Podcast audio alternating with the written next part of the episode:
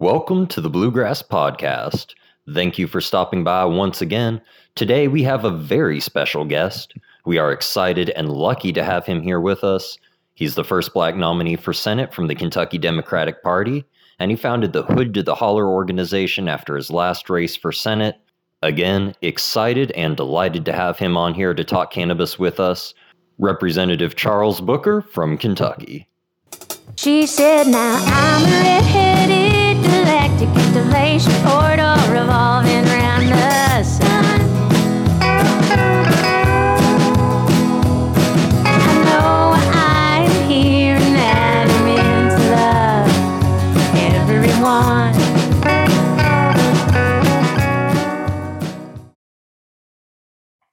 Good morning, Representative Booker. Good morning. Still How are you doing today? doing pretty good. Just a another day in the fight. I appreciate the chance to connect with you all and thank you for understanding a little had a slight delay. We just came in from a farmer's market. So we're out and Yeah, about. I'm all about it. Every farmer's market you get the chance to go to, support small farmers. Yep. Absolutely. And congratulations on your recent win. So, to start out, would you maybe like to explain to some of my listeners who aren't from Kentucky why you're running for Senate and a little bit about who you are? Absolutely honored to. Um, so, uh, my name is Charles Booker. I am former state representative here in Kentucky, and I'm running for United States Senate. Uh, quite honestly, uh, for my survival. Um, I don't come from politics. I stumbled into this. You know, I, I I believe we all have a purpose that there are no mistakes, but I never thought I'd do anything like this. And uh, growing up in the the west end of Louisville, um, an area that um, is really filled with generational poverty. A lot of the structural challenges that um, we see in a lot of places across Kentucky have really just been concentrated in the West End. Uh, but there's also a lot of strength, um, a lot of love, and a sense of family and faith and resolve. Mm. And all of that really made me who I am. Um, I, I come from a large family of one of over 70 grandkids, and um, I was taught the spirit of community at an early age because I didn't have a choice. Um, but it helped me to see the world outside of myself, you know, and what it means to uh, to be a part of something bigger and to be connected to others and to see their needs and their their dreams in addition to your own. And um, I decided to get involved in politics uh, really after pursuing law school. Um, I, I've always been someone that wants to speak up for people who don't get heard. And um, I was told, well, you should be an attorney. So I decided I would be. And uh, when I went to law school, um, both my parents dropped out of high school. So I didn't have a support system to guide me along the way. So I sought out mentors. And I went through the phone book calling every attorney, just asking, can I learn from them, pick their brain, tell them why I'm doing this, and uh, stumbled across a legislator. Uh, and the only way I could meet with him to talk about law school was to go to the state capitol. And when I walked in the Capitol building and sat in a committee meeting, I was like, what the F is going on in here? it was like an it was an eye-opening experience for me to see that, you know, there are people that talk about our lives, um, make decisions about our lives, but they don't see us, uh, they don't hear us. Um, and I've just been committed ever since to changing that and uh, serving in the state legislature and becoming the first Black Kentuckian in nearly 90 years to, um, well, the youngest um, Black Kentuckian in nearly 90 years was a privilege, but it was also a chance for me to understand how powerful coalitions can be, um, even in this time of, you know, division and dysfunction. And, you know, I'm running for U.S. Senate now because I understand that the structural issues that we face um, can only be resolved fully if we have leaders at the federal level who aren't trying to screw us and rob us and, and hold us back or just abandon us altogether. And so I see this as a chance to um, not just beat a terrible politician, um, but really transform our politics and make democracy real and break down a lot of barriers that have kept Kentucky back for far too long. Mhm. Now, campus cannabis is a pretty complicated issue, as I'm sure you'll agree, but I think that we can agree step one is letting nonviolent offenders out of prison, especially because of the system that got them there. Absolutely. And, you know, I, am lifting up a vision that I call a Kentucky New Deal. Um, and this is, you know, my my belief that every single Kentuckian, every person deserves life, freedom, and prosperity. Um, that includes making sure we're not criminalizing uh, poverty, that we are not uh, continuing this cycle of really throwing the people of Kentucky away. And in a lot of in a lot of ways, the war on drugs, the failed war on drugs, um, has been a weapon uh, to do just that in criminalizing the plant um, that not only has so much um, medicinal value, but just uh, so much economic value. Um, and honestly, understanding why it's even uh, being criminalized to begin with, which is all about big money. Um, you know, I do agree that decriminalizing is is an important first step. But um, in the state legislature, I was uh, a lead sponsor for legislation to legalize cannabis, um, as well as decriminalize, but also uh, helped lead a bipartisan coalition for medicinal cannabis as well, because we're we're still trying to move down the field here in Kentucky, mm-hmm. and there is overwhelming bipartisan support um, for uh, legalization in Kentucky. Um, we just don't see or hear that from a lot of our political leaders. Exactly. And I know that you have an organization called Hood to Holler. And is cannabis really a hood to holler question, like you're talking about, this bipartisan across Kentucky question? Man, it is. It is. So, um, Hood to the Holler and, and my message of bringing people together from the hood to the holler is really about lifting up our common bonds, you know, which is often through um, common struggles, um, you know, common dreams and aspirations. Because at the end of the day, the issues we face are not actually partisan, and we have so much in common, more that more than what would ever divide us. And um, mm-hmm. cannabis is is a tremendous example of that. I mean, the way that it it has been criminalized to uh, disproportionately target and and really harm uh, lower income and more disadvantaged, marginalized communities across Kentucky. Um, the the fact that the opioid crisis, which has really ravaged communities in Eastern Kentucky, but also in in the hood where I'm from, um, mm-hmm. and understanding that if more people had access to cannabis uh, to address their their type of medical needs in that way, um, you would you would address so many of the problems with addiction, uh, so many of the health complications that have come from the opioid crisis, which was known to have a predatory and disruptive and destructive effect on our commonwealth and on our country, um, but they did it anyway. And so, you know, lifting up the stories that we have um, and shining that light is what Hood to the Holler is all about. And so we're doing a lot of organizing around uh, legalization and and the importance of um, addressing this war on drugs and the war on the people of Kentucky. And as a diabetic, I know that you've talked a lot about the price of your insulin, the price of something you need to survive. I know that you can sympathize with medical patients who are in this position right now, early in the industry, where I would say that this personally, the solution is home grow, putting the agency back in the hands of medical patients. But how would you make sure that people, as we legalize, don't get caught up into the system of pharmaceuticals that are trying to make a profit, like we're talking about, and really make sure that they have the medication they need?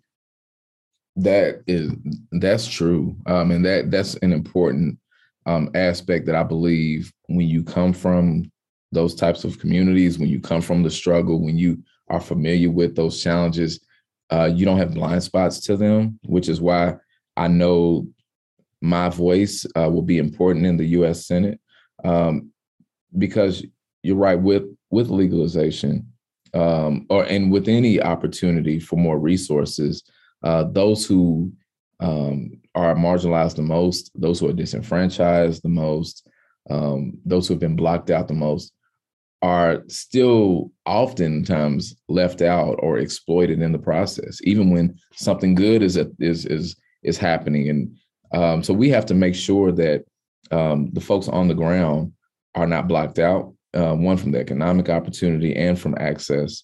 Um, and that really just requires intentionality and not having blind spots to that. Um, and so looking at the impact uh, of legislation that we pass to see how does it affect um, Black and Brown communities? How does it affect uh, lower income communities? And um, just being in tune with with that fact. I, have I've pushed for um, legalization, pushing for that uh, that access in marginalized and underserved communities, but mm-hmm. also with restitution. And mm-hmm. because this is a tremendous economic opportunity for a lot of you know small family farms across Kentucky, um, a lot of communities that have seen jobs leave and never come back, and we got to make sure that they're able to benefit uh, from what we know will be a, a boon once legalization takes place. Exactly, and talking about you know providing support to underserved communities one of the ways that we've seen that in other states is by supporting small farms, supporting caregivers, supporting yeah. people in the community who are most invested in serving their community, not just 15 licenses from people out of state who may or may not be invested in you. Absolutely. Um, in terms of home grow, though, would you support some sort of position at the federal level to allow people to have that agency and to ensure that they keep that access? Um, I do support that. Um, I, I, do, and um, I think, and as you mentioned, caregivers, which when I served in the legislature, but actually when I was a staffer too, um, I sat in in committee meetings and heard so many stories of you know people who were there for their loved ones, um, people who were battling various medical conditions and needed this access. And if they were able to, you know, have the agency uh, to grow themselves, and and you know, we can have um, you know parameters in place to make sure people are are, staying safe and and uh, you know taking the right protocols precautions. But mm-hmm. um, having that agency at home is is really important. And um, I, I look forward to working with you all to do that because I I know what this will mean for the people of Kentucky, and and I understand that a lot of the pushback um, over the years has really been connected to you know myths and just misunderstanding and and then also just the fear of um, what does legalization mean and and a lot of that has been propaganda we've been given for a long time so i, I respect the the concerns that uh, folks have, and I believe we can build a solution path forward. And we talked a little bit about the opioid crisis and the larger war on drugs that's happened. How do you see cannabis fitting into that larger conversation? Because we absolutely can agree, I'm sure, that the war on drugs has been an utter failure at every level. But how do we change how we operate then? What are the solutions that you envision at the federal level to take us out of where we are and into a place where we have a different relationship to drugs, however you envision that? Well, you know, I, I think there's a broader conversation about how we criminalize drug use. Mm-hmm. Um, and and it also speaks to uh, my personal belief that healthcare is a human right. And if we see these issues as health crises, um, issues of addiction um, or abuse as health crises, how do we help to get people the resources and support they need versus just criminalizing them? Um, so that's like a bigger conversation. Um, but in in terms of cannabis, it, it certainly should not be uh, classified as Schedule One. Like it, it should not um, be treated on in the same vein as heroin. Uh, like it, mm. we need to understand um, one the the lobbying effort that had been levied for years uh, to essentially uh, block out an industry that would help so many people. Um, and we need to rectify that. I mean, that's one important thing. But um, in terms of addressing the fact that so many communities, like my own, have been heavily criminalized and have since suffered uh, loss of economic opportunities, loss of ability to advance, take care of their families. Um, this is why I pushed for you know greater uh, access to expungements, Um, I believe that sentences should be commuted for those who uh, were criminalized for drug use, uh, for cannabis use in particular. Um, and then that restitution needs to take place. And, and that is a part of when I talk about reparations, it really is about um, these intentional and direct investments to ensure justice and accountability for communities that mm-hmm. have been harmed by uh, government action. And that is essentially at the heart of you know this this movement for for me for legalization is justice for uh, the people of Kentucky and for this country. And so, you know, I, am encouraged um, because there is a growing coalition um, at the federal level um, who realize, okay, you know, it's past time. Like we need to address this. Mm-hmm. And there's a growing bipartisan coalition at the state level that feels the same way. And if we win this Senate seat, when we win this Senate seat, we can expand the majority and really get a lot of this uh, urgently needed progress fast tracked. And so um, I'm working as hard as I can to make that happen.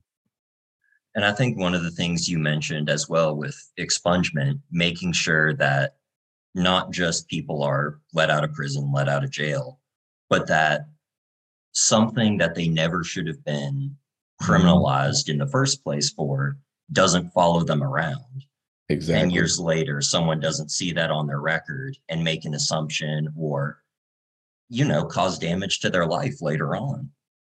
Absolutely. Absolutely. I I'm lifting up in my campaign, but just in my work as a Kentuckian, um, the need for healing um, and restitution and an end to poverty. And I see legalization and the broader work around this particular issue as a centerpiece in all of that. I mean, it it really does speak to a lot of the uh, inequities in society, from our healthcare system to economic opportunities to our justice system, and um, and but then all the resources that uh, could come from um, cannabis, which you know we've seen it even just in hemp um, mm-hmm. here in Kentucky, and so we we know the opportunity is is here um, to really advance our state, and uh, we can't miss it.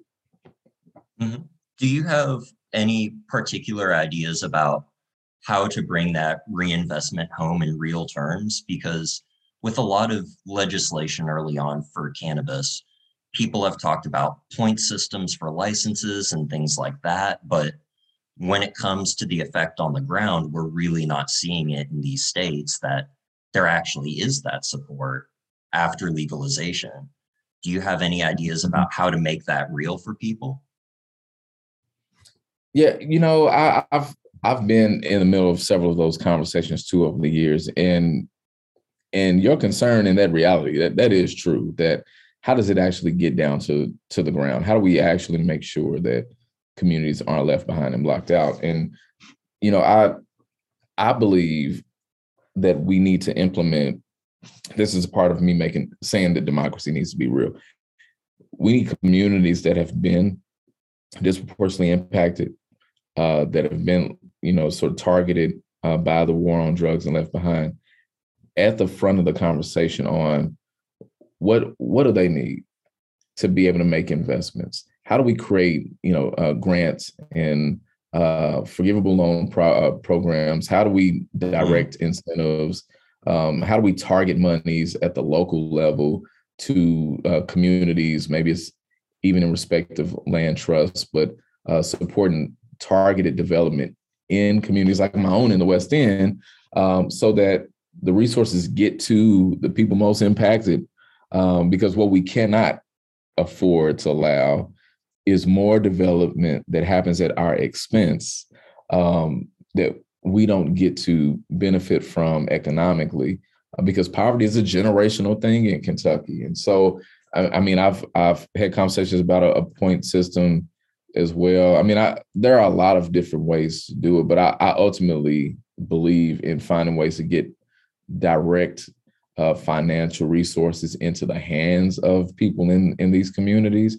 Um, that's a that's a part of why I support universal basic income. Um, you know, at the end of the day, how do we get the money to people um, to make the the types of investments, to start their business, to you know do the things they need to do and so um, I would want to have a commission here in Kentucky of of residents and citizens and uh, people in these impacted communities uh, to help me go to Washington and fight for that. Because um, I'm not going to propose I have all the answers. Uh, I know what I'm going to be fighting for. And I know that we got started a little late, so I don't want to bump your schedule, but I got two more quick questions. Out yeah. of curiosity, have you ever used cannabis or do you use cannabis at all? Um, I, I, don't regularly use cannabis. Um, I I have before, um, and I certainly have grown up around it um, throughout my childhood and and, mm-hmm. my my family and people in my community in college. And and I'll tell you, even elders that um, you know they've used it and and it it wasn't it wasn't something that anyone paid attention to. Mm-hmm. Um, you know, it it didn't stand out. It it wasn't something that led to problems or issues. Um, you know, it was just like my grandmother drinking a cup of coffee. You know, it, mm-hmm. it, and and when you have seen it from this lens of just being another part of, you know, like the daily lived experience, um, you come to see it in a way that is not defined by all the stereotypes. You know, and and that's really important for me too because um, I see the humanity um, behind a lot of folks that have have used, but also the humanity behind people who've sold it. Um, that in mm-hmm. communities that don't have economic opportunities, um, that have that have been robbed of the chance to get licenses and start businesses, and you know I've seen so much business acumen um, and the ability to, you know, to in to market and sell uh, and it's like, well, how do we create paths to wealth and opportunity in communities just like this? And that's why when you talk about legalization, you have to also talk about investments in communities that have been disproportionately impacted. So, hmm. and is the first time you ever used cannabis a story you can share, or something for the mists of time? Uh, well, well, it, it, it isn't a special story. Um, it was uh, in college. Um, I, I had been around it, so you know, I I knew the I knew the smell. I've mm-hmm. I knew I knew when someone in my family was using, and I mean it was just another part of the day. But no, I don't I don't really have a an exciting story to tell. Um, oh, it doesn't I, have to be exciting. I'm just curious because people come into it from so many different areas. They're all interesting. Yeah, well, well, actually, you know, it's just a little interesting now I think about it because, um, so my my first time using it was in college, but I grew up in um, a very, I would say sheltered, uh, but just very stern and very disciplinarian household, um, military style background um, from from my parents, uh, my grandparents, mm-hmm. and um, so you know there was no child around us that in which is important to share as well that folks in the community um, are not looking to abuse um, cannabis like they they knew to keep to make sure children didn't didn't partake they they made sure mm-hmm. to keep it away from uh, you know from us and so i didn't even have the chance to be exposed to it directly until college and so um, that was a chance for me to sort of step out on my own as an adult and find my my own voice and chart new paths in my journey. And so um, I said I've I've tried it a couple times. I don't smoke in general. Um, it's just not my preference. And then after becoming a diabetic, um, like I just have to be careful in general uh, with you know because I, I love to drink some bourbon, but I try to I got to keep it limited too. Mm-hmm. Um, but yeah, yeah, no, I I definitely appreciate you know and respect those who do use and I know all of the many values medicinal as well. So uh, I'm proud to support legalization. And how can people find out more about your campaign? Um, please, please spread the word. Um, our campaign is working to bring people together. You can go to charlesbooker.org uh, to support us, contribute, volunteer. Uh, follow me on social media at Booker, the number four KY. Uh, we are building a movement for our future. Representative Booker, thank you so much for taking the time out of the day, especially about a topic like this that a lot of people shy away from. I very much appreciate it. Thank you. I appreciate the chance. Thank you, brother. Thank you so much for stopping by this episode of the Bluegrass Podcast. Firstly, if you live in an area where cannabis prohibition exists, like Kentucky, go to bluegrasscannabis.com where we have templates you can print and send to your local representative. Every time you let them know cannabis is important to you, in particular home grow and open craft cannabis licensing, the more likely it is for good cannabis legislation to be written. If you're looking for our intro song, it's Redheaded Galactic by Sharita Perez, link in the description. If you want to support this podcast, consider donating to our Patreon. It's only a dollar a month, and you can get access to exclusive merch like stickers, bonus content, and posts, as well as help keep our mic on. If you'd like to follow us on social media, our Twitter is at Bluegrass Canna, our TikTok is at Bluegrass Cannabis, and our Instagram is Bluegrass underscore cannabis. If you have a business, interview request, or want to get in touch, feel free to email bluegrasscannabisbusiness at gmail.com. Thank you again for listening to this episode of the Bluegrass Podcast, putting the grass back in the bluegrass.